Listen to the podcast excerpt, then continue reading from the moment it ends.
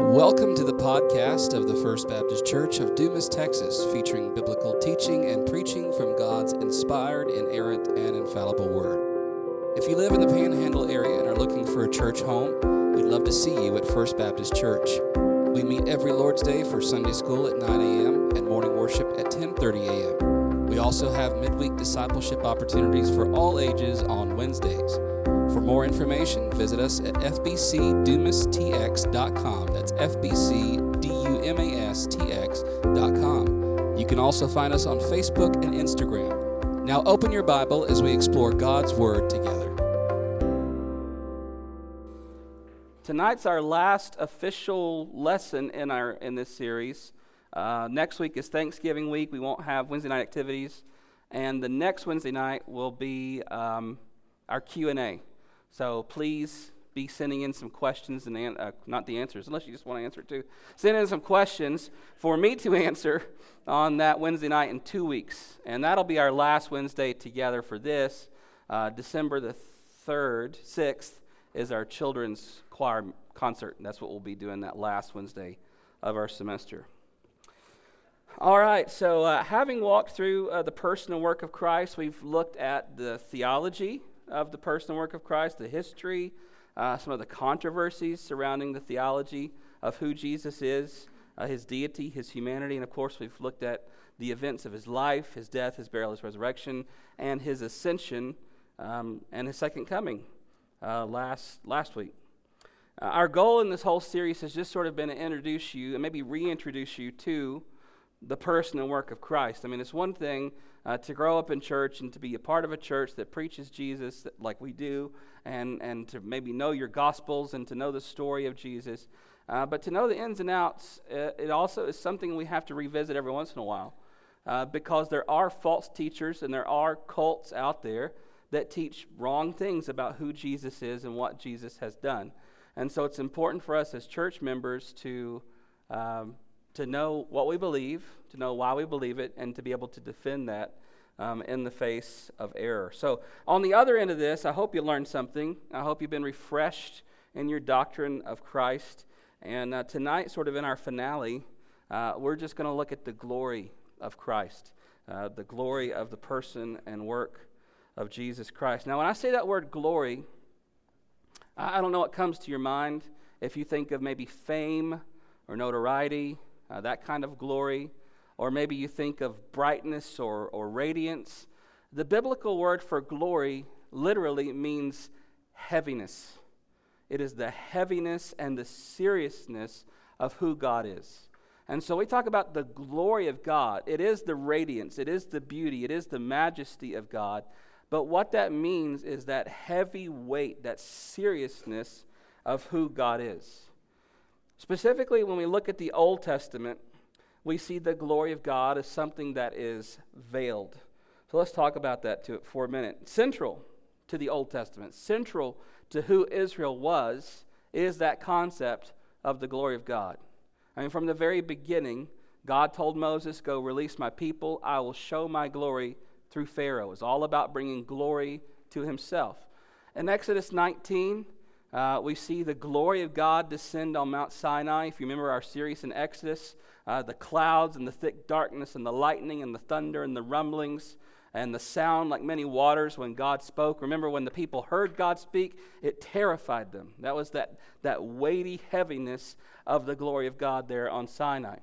In Exodus 33, remember that interaction with Moses when Moses asked to see the glory of God. And God said, No one can see my face and live. Moses continued, and God said, Okay, I will put you with, between the cleft of a rock, I'll cover you with my hand, and I will cause my glory to pass by you. And as my glory passes by, you will see the back part of my glory, but you cannot see me head on and survive. So Moses sees the back part of God's glory, and still his face radiates like the sun. It scares the people. They have to put a veil over it. You know that story. Exodus 40, when the tabernacle is completed what happens there at the end of Exodus, except the tabernacle is filled with the cloud of God's glory. And here's another instance of that heaviness, right? That the glory of the Lord fills the tabernacle, and all the priests have to get out of the tabernacle because they're literally unable to perform their duties in the center of God's glory. Whatever that heaviness and that weightiness of His glory means, they've got to get out of it because they can't do their jobs. And it'll probably kill them if they would have stayed there. Second Chronicles 7 is uh, the dedication of the temple uh, that David wanted to build. Remember, his son Solomon ends up building. And just like God's glory filled the tabernacle in Exodus 40, God's glory fills the temple there in Second Chronicles 7. Same thing. The priests have to evacuate because they're unable to move and to do their jobs within the glory of God. So, all over Israel's story in the Old Testament is this idea of the glory, the seriousness, the weightiness of who God is and his holiness and his righteousness. But in every instance, this glory was veiled and hidden. Remember, in the tabernacle, there was the actual court that the people could come into, but only the priest could go through the first veil, and only the high priest could go into the second veil, into the Holy of Holies. And so there was a veil and a veil and more veils, more separation between the people and the glory of God. And that was physical. There was a physical barrier that the people could not cross lest they would die. But there was also a spiritual barrier because the whole purpose of the veils and the separation in the first place was not to keep the people away because God hated them, remember? But to keep them away because God loved them. And because of their sin and wickedness, if they were to cross over into the center of God's holiness and glory, what would happen to them? They'd be consumed and die. And so there's a physical barrier, there's also the spiritual barrier of the people's sins and the holiness of God. Central to that story in the Old Testament is the glory of God, but it's glory that was veiled. All right, if you got your Bibles, turn to John chapter 1. Let's look now as we turn into the New Testament. The whole story changes, the whole thing changes in the New Testament. What we see in the Old Testament, the glory of God veiled, hidden, separated. We see a dramatic change as we come into the New Testament. The whole thing changes. Look at John chapter 1, verses 1 through 5. In the beginning was the Word, and the Word was with God, and the Word was God. He was in the beginning with God. All things were made through him, and without him was not anything made that was made. In him was life, and the life was the light of men. The light shines in the darkness, and the darkness has not overcome it. The central truth here in these first five verses is what? About the person of Christ. We talked about in his incarnation, in his pre incarnate form. Jesus Christ is the Creator God. In the beginning was the Word, the Word was with God, and the Word was God. And this Word who was with God and who was God is nothing, no one less than the Creator who gives life and light to the entire universe. And no one else but God can claim that. But what happens down in verse 14? This Word who was with God and who was God became flesh and dwelt among us. And we have seen his glory as of the only Son from the Father, full of grace and truth. That word who was pre incarnate with God and was God, from whom all life and light comes, is the same word who in verse 14, John says, was made flesh, incarnate in the person of Jesus Christ, Jesus of Nazareth. And what does it say after that? He dwelt among us, and we beheld his glory. So remember, if we're going back to the Old Testament and latching onto that concept of God's glory, hidden, veiled, separated, apart from. The people stood far off. Remember all that language from Exodus about Sinai and the temple and the tabernacle and the glory of God. All the separation and all the veils. John says here, in the coming of Christ, is the very revelation of the glory of God. And if you're paying attention, you know that's Exodus language. This is Exodus language, the glory of God. In fact, when John says that he dwelt among us, you know what that word is? It's like a verb form of the word tabernacle. He tabernacled amongst us. Who did? God Himself in our midst in the person of Jesus Christ. But this presence among us is not in a tent. It's not in even the glory of the temple. It is in this man, Christ Jesus. John 1:18 down there at the bottom of that section. No one has ever seen God. Remember Moses? You can't see my face and live. No one has ever seen me and lived. No one has ever seen God, but the only God who is at the Father's side, Jesus, he has made him known. So, what was veiled and what was hidden and separated in the Old Testament, the glory of God, there in the tabernacle, the temple, is manifested fully as the Word of God becomes flesh in the person of Jesus.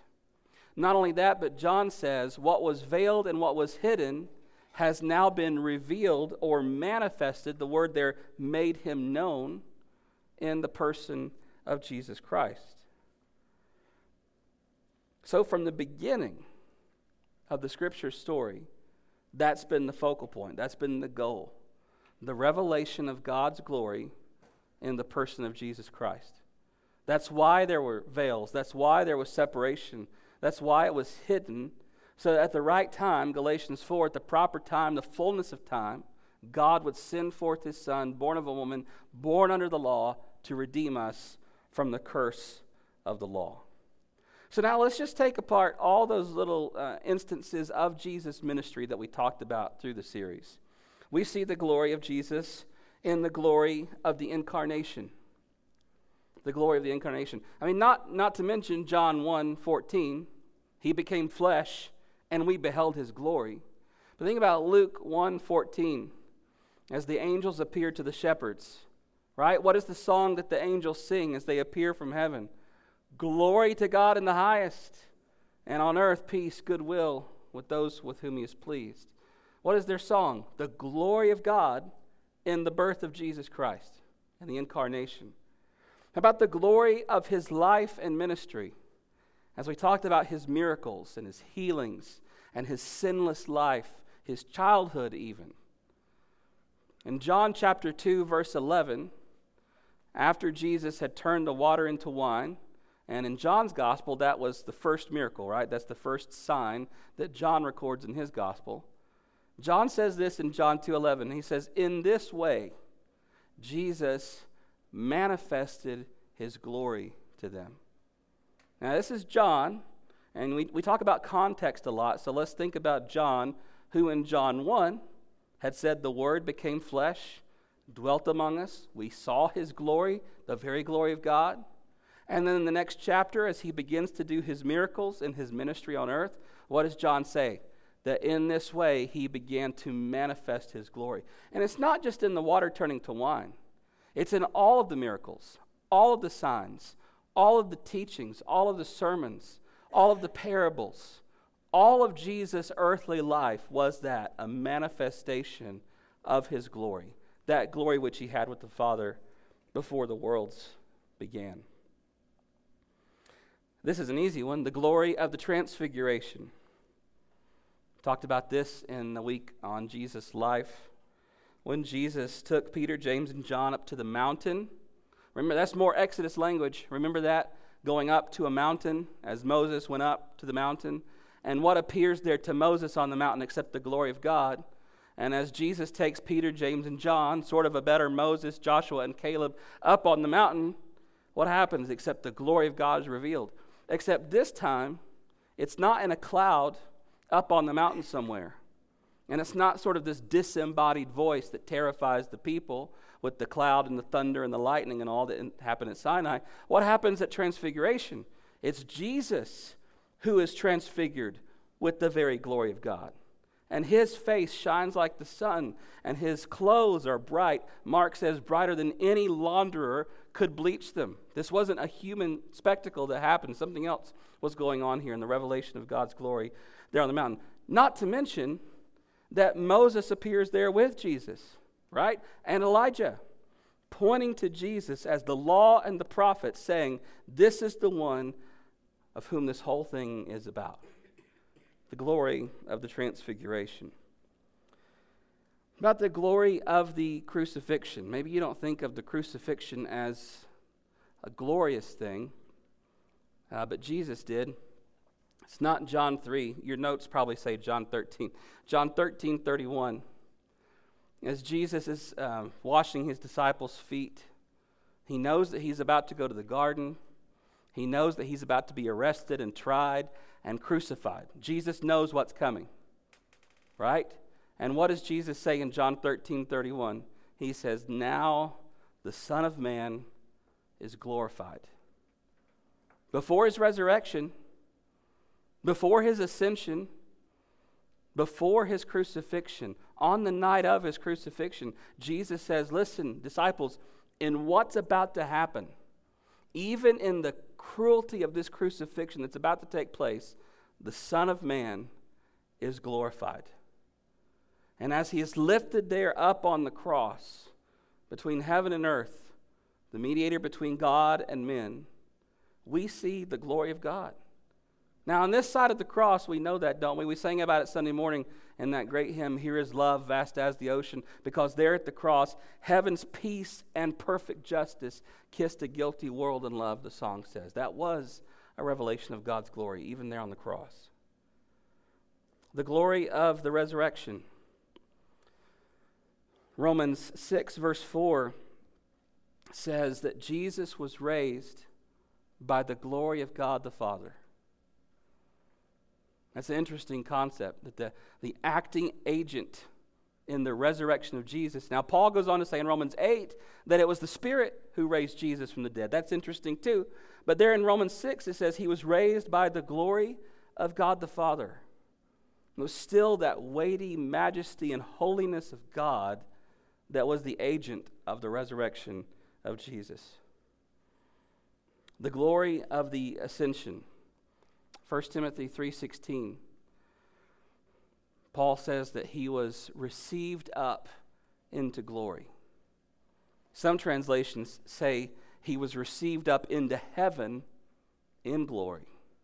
Either way, with the ascension, we see sort of the fulfillment of what happened at Sinai.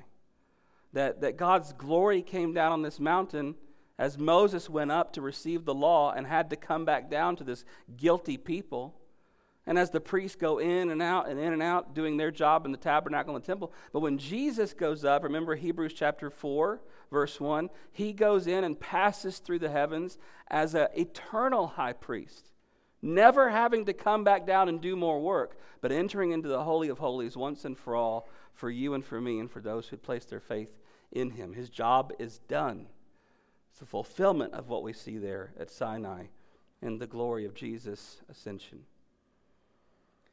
So, every page of Scripture, every story of Scripture, from the Old Testament to the New, is about that.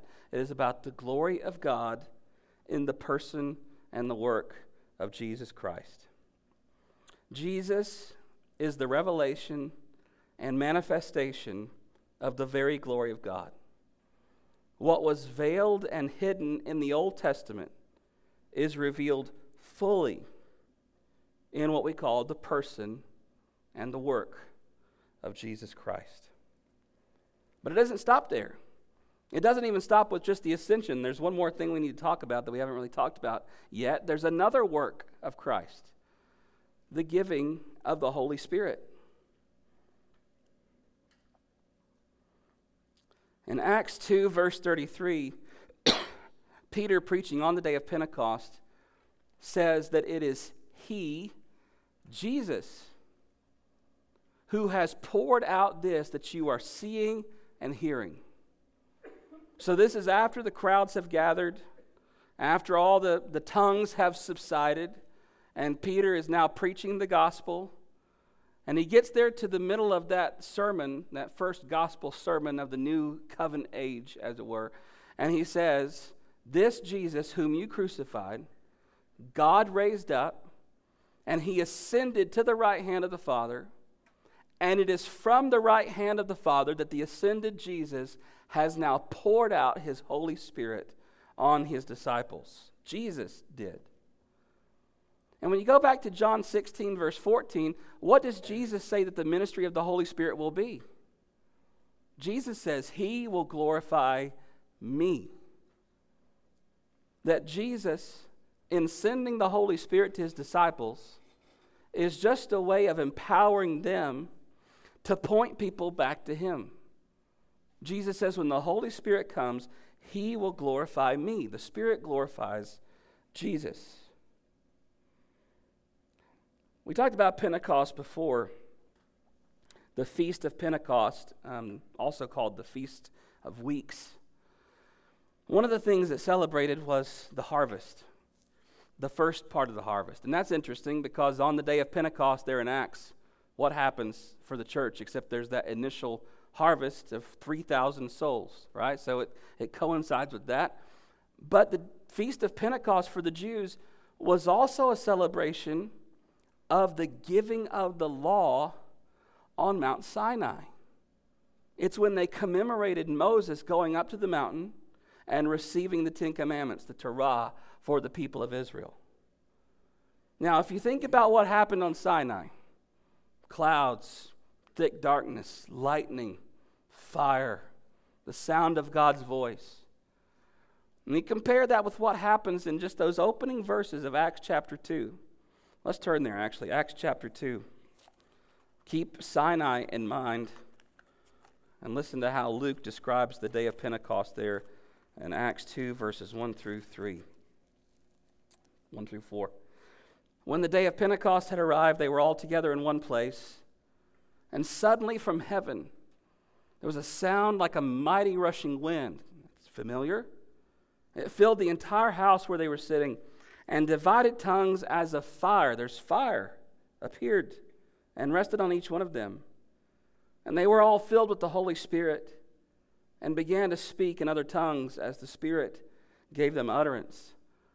That's interesting. If you're paying attention, you see a link to Sinai. There's a mighty rushing wind, there's fire. And instead of hearing God's voice, like the sound of rushing waters that terrifies the people, what's speaking now? The Holy Spirit speaking through these disciples. And don't miss what's going on here.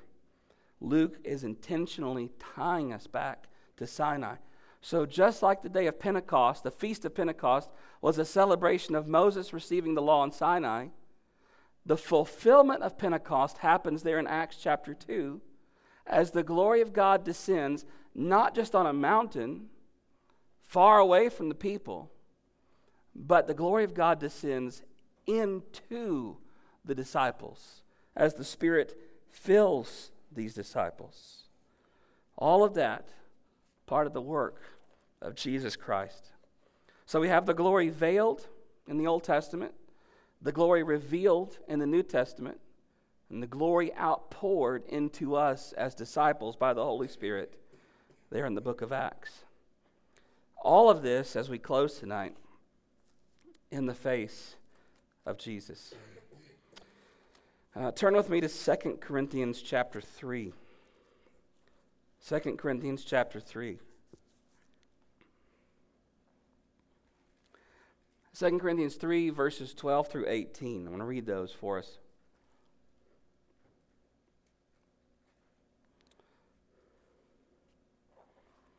Second Corinthians 3.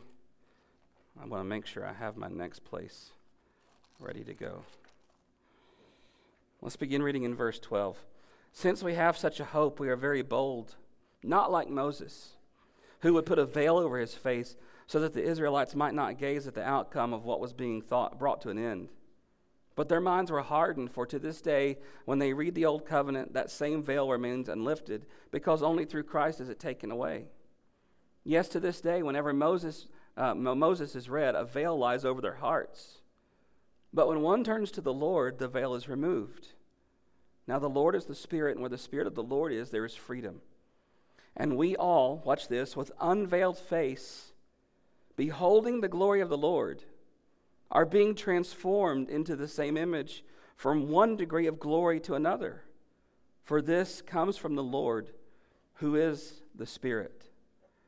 You see the transition that Paul is trying to make here in 2 Corinthians 12 through 18, what we have in the new covenant and in the revelation of God's glory in Christ is better than Moses.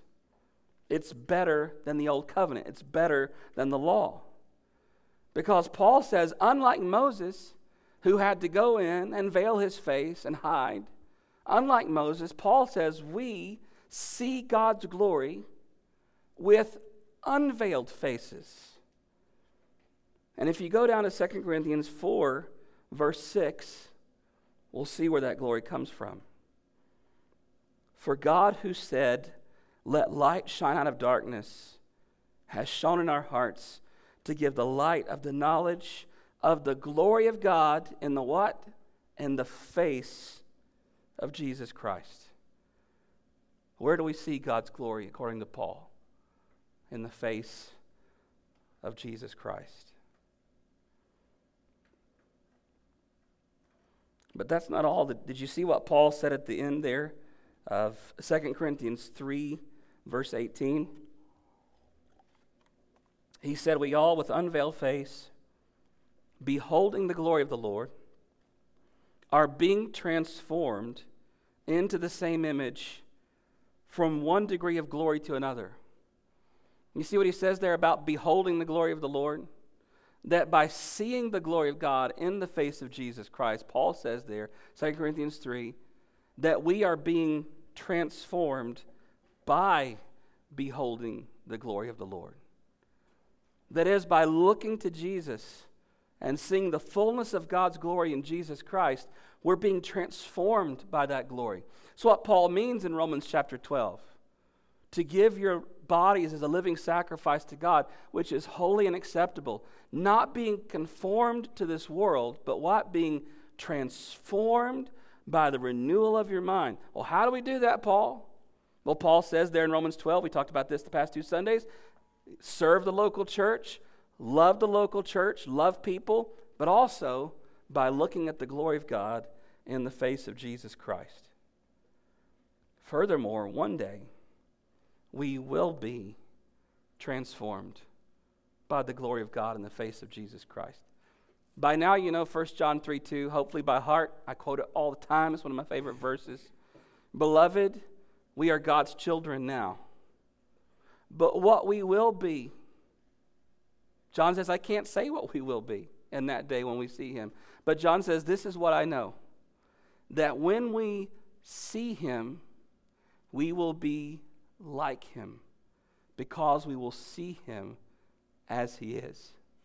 So, just like we're being transformed, Paul says, from one degree of glory to another right now, beholding God's glory in Christ with unveiled faces, not like the law, but this new covenant of grace through Christ and the Holy Spirit, one day we will have that in full when we see Jesus face to face.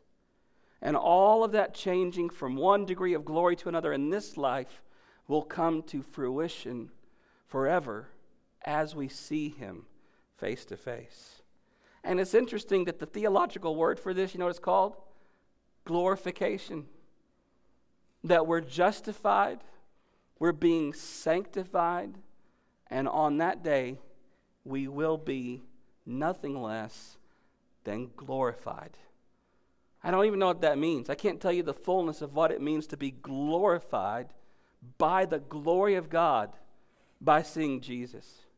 But here's what we do know we will be like him when we see him because we will see him in all of his glory as he is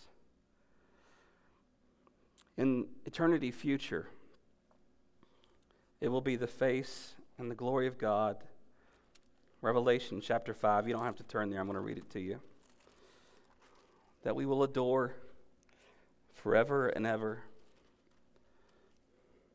Revelation 5, beginning in verse 6. Between the throne and the four living creatures and among the elders, I saw a lamb standing as though it had been slain with seven horns and seven eyes, which are the seven spirits of God sent out into all the earth. And he went and took the scroll from the right hand of him who was seated on the throne. When he had taken the scroll, the four living creatures and the twenty four elders fell down before the Lamb, each holding a harp and golden bowls full of incense, which are the prayers of the saints. And they sang a new song, saying, Worthy are you, Jesus, to take the scroll and to open its seals. For you were slain, and by your blood you ransomed the people for God from every tribe and language and people and nation. and you have made them a kingdom and priests to our God, and they shall reign on the earth. Then I looked, and I heard around the throne, and the living creatures, and the elders, the voice of many angels, numbering myriads of myriads and thousands of thousands. Think about Sinai again, the glory of God and the sound of rushing waters, saying with a loud voice, Worthy is the Lamb who was slain to receive power and wealth and wisdom and might and honor and glory and blessing. And I heard every creature in heaven and on earth and under the earth and in the sea and all that is in them saying, To him who sits on the throne and to the Lamb be blessing and honor and glory and might forever and ever. And the four living creatures said, Amen. And the elders fell down and worshiped him. Who is worthy, according to Revelation 5? Who is worthy, according to the entire scripture? Jesus alone is worthy. As the Creed says, He is God from God, light from light, true God from true God, infinite in His majesty, eternal in His glory, uncontested in His beauty, supernal in His glory, marvelous in His holiness, and awesome in His power. In Colossians 1, verse 15, says this about Jesus. Colossians 1, verse 15 He is the image of the invisible God, the firstborn of all creation. For by him all things were created in heaven and on earth, visible and invisible, whether thrones or dominions or rulers or authorities. All things were created through him and for him. And he is before all things, and in him all things hold together. And he is the head of the body, the church. He is the beginning, the firstborn from the dead, that in everything he might be preeminent. For in him all the fullness of God was pleased to dwell, and through him to reconcile to himself all things, whether on earth or in heaven, making peace by the blood of his cross. He, Jesus, is preeminent in all things. And the question we come to as we read through the entire Bible and we see the glory of God revealed in this person, Jesus, the questions we ask is what other God is there like him?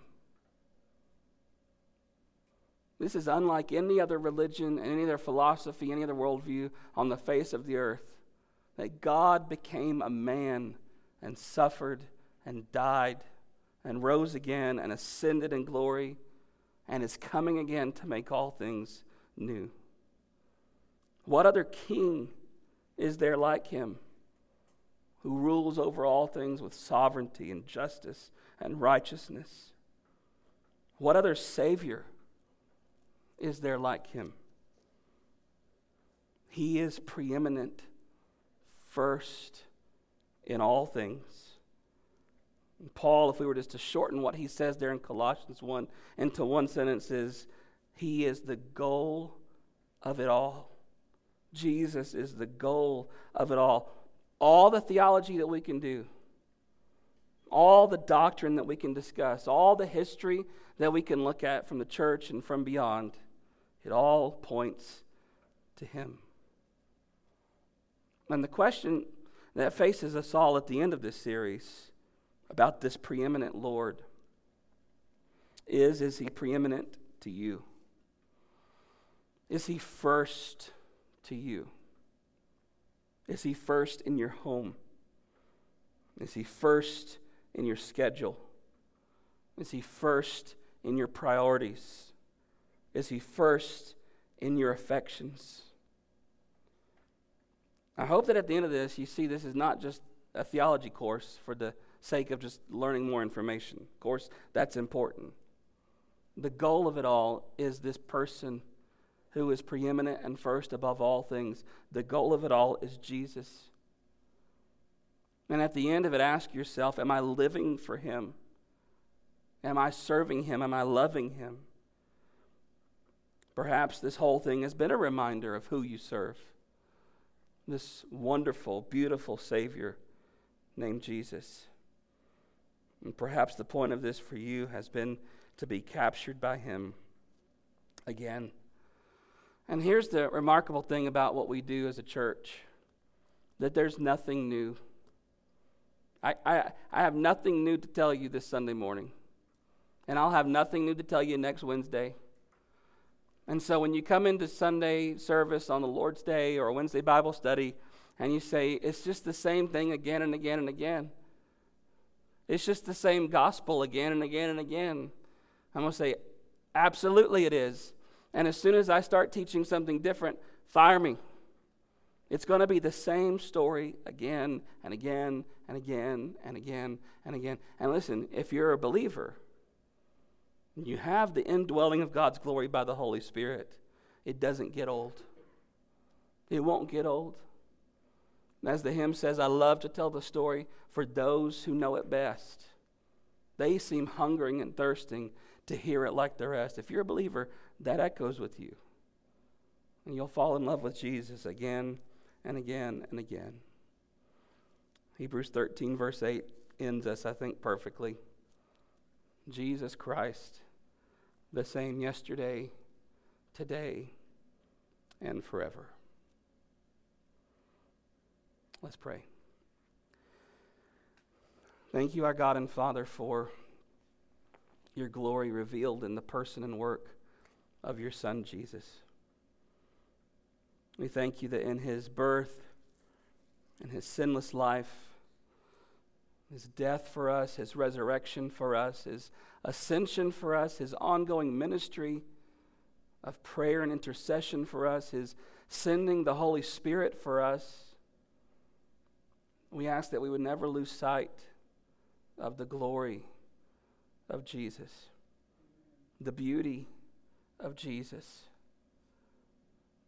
God, in all things, help us as your people to make Jesus preeminent. He already is preeminent.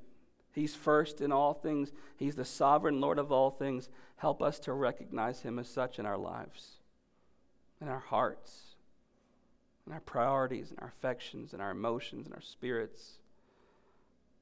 God, help us to love him more and more every single day.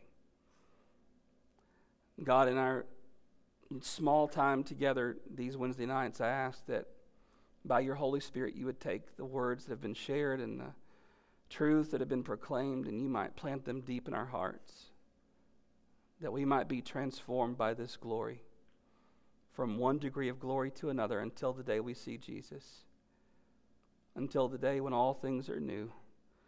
And we are glorified with you forever and ever. God, strengthen our hearts, strengthen our weak knees and help us to fix our eyes on Jesus, the author and the finisher of our faith. We ask all these things in his name. Amen. Thanks for listening. For more information about what it means to follow Jesus as Lord, you can email us at fbcdumas at hotmail.com. It's fbcdumas at hotmail.com. Also reach us by phone at 806 935 5604. We'll see you next time.